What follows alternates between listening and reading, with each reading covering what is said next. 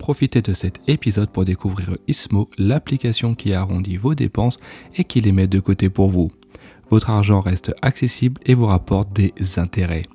J'utilise personnellement l'application depuis longtemps et j'en suis très satisfait. Téléchargez dès à présent l'application grâce au lien qui se trouve dans les notes de l'épisode et recevez 5 euros lors de votre inscription.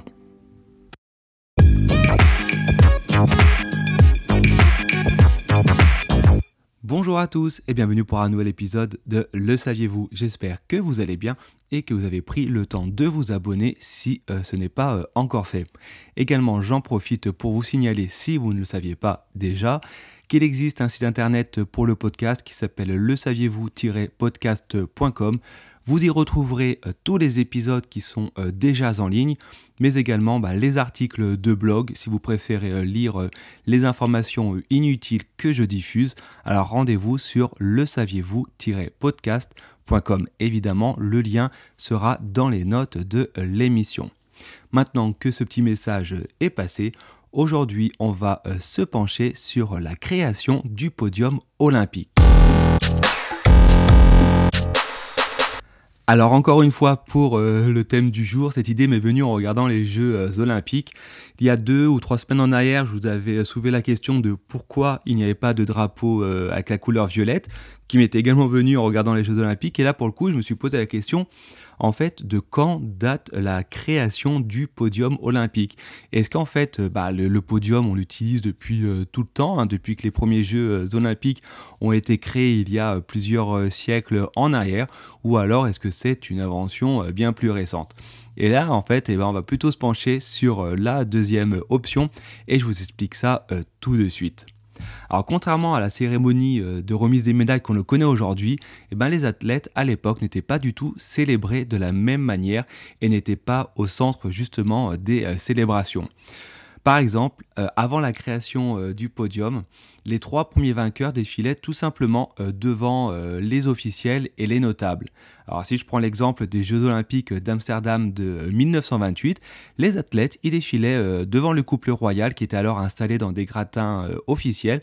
Et plus généralement, bah, les compétiteurs, les gagnants étaient célébrés, étaient du moins célébrés, mais dans une position d'infériorité par rapport aux hauts dignitaires.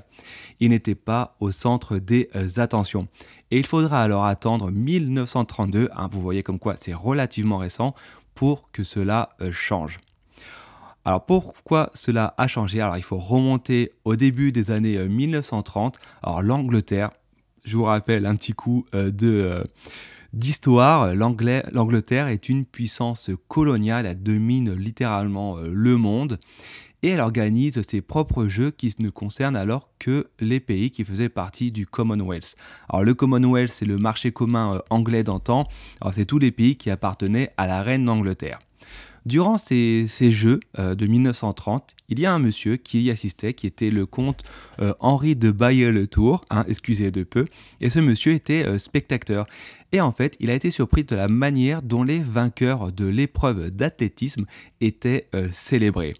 En effet, pour la toute première fois durant euh, cette épreuve, le premier euh, gagnant, donc le vainqueur, la médaille d'or, monte sur une marche, ensuite qui est suivi du deuxième à sa droite et du troisième à sa gauche. Mais bon, contrairement à aujourd'hui, il ne recevait pas euh, de médaille à ce moment-là, c'est la différence pour le coup.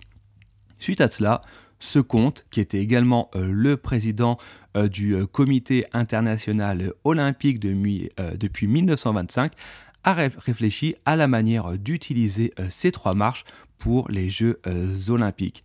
Et c'est alors qu'en 1932, eh ben, ce monsieur a inauguré pour la première fois une nouvelle manière de remettre les médailles et de remercier euh, les athlètes. Du coup, l'invention du podium olympique comme on le connaît aujourd'hui ne date finalement que de ces premiers Jeux de 1932.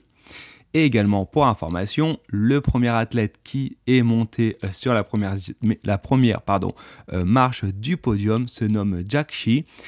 Et il est monté sur la première marche en remportant le 500 mètres lors des Jeux d'hiver de Lake Placid le 4 février 1932. Et oui, incroyable mais vrai. On arrive à la fin de cet épisode, j'espère qu'il vous a plu et que vous verrez la prochaine fois le podium d'un autre œil. Une autre fois, n'hésitez pas à vous commenter, à partager et à liker. Pour ma part, je vous souhaite une bonne journée et je vous dis à très bientôt.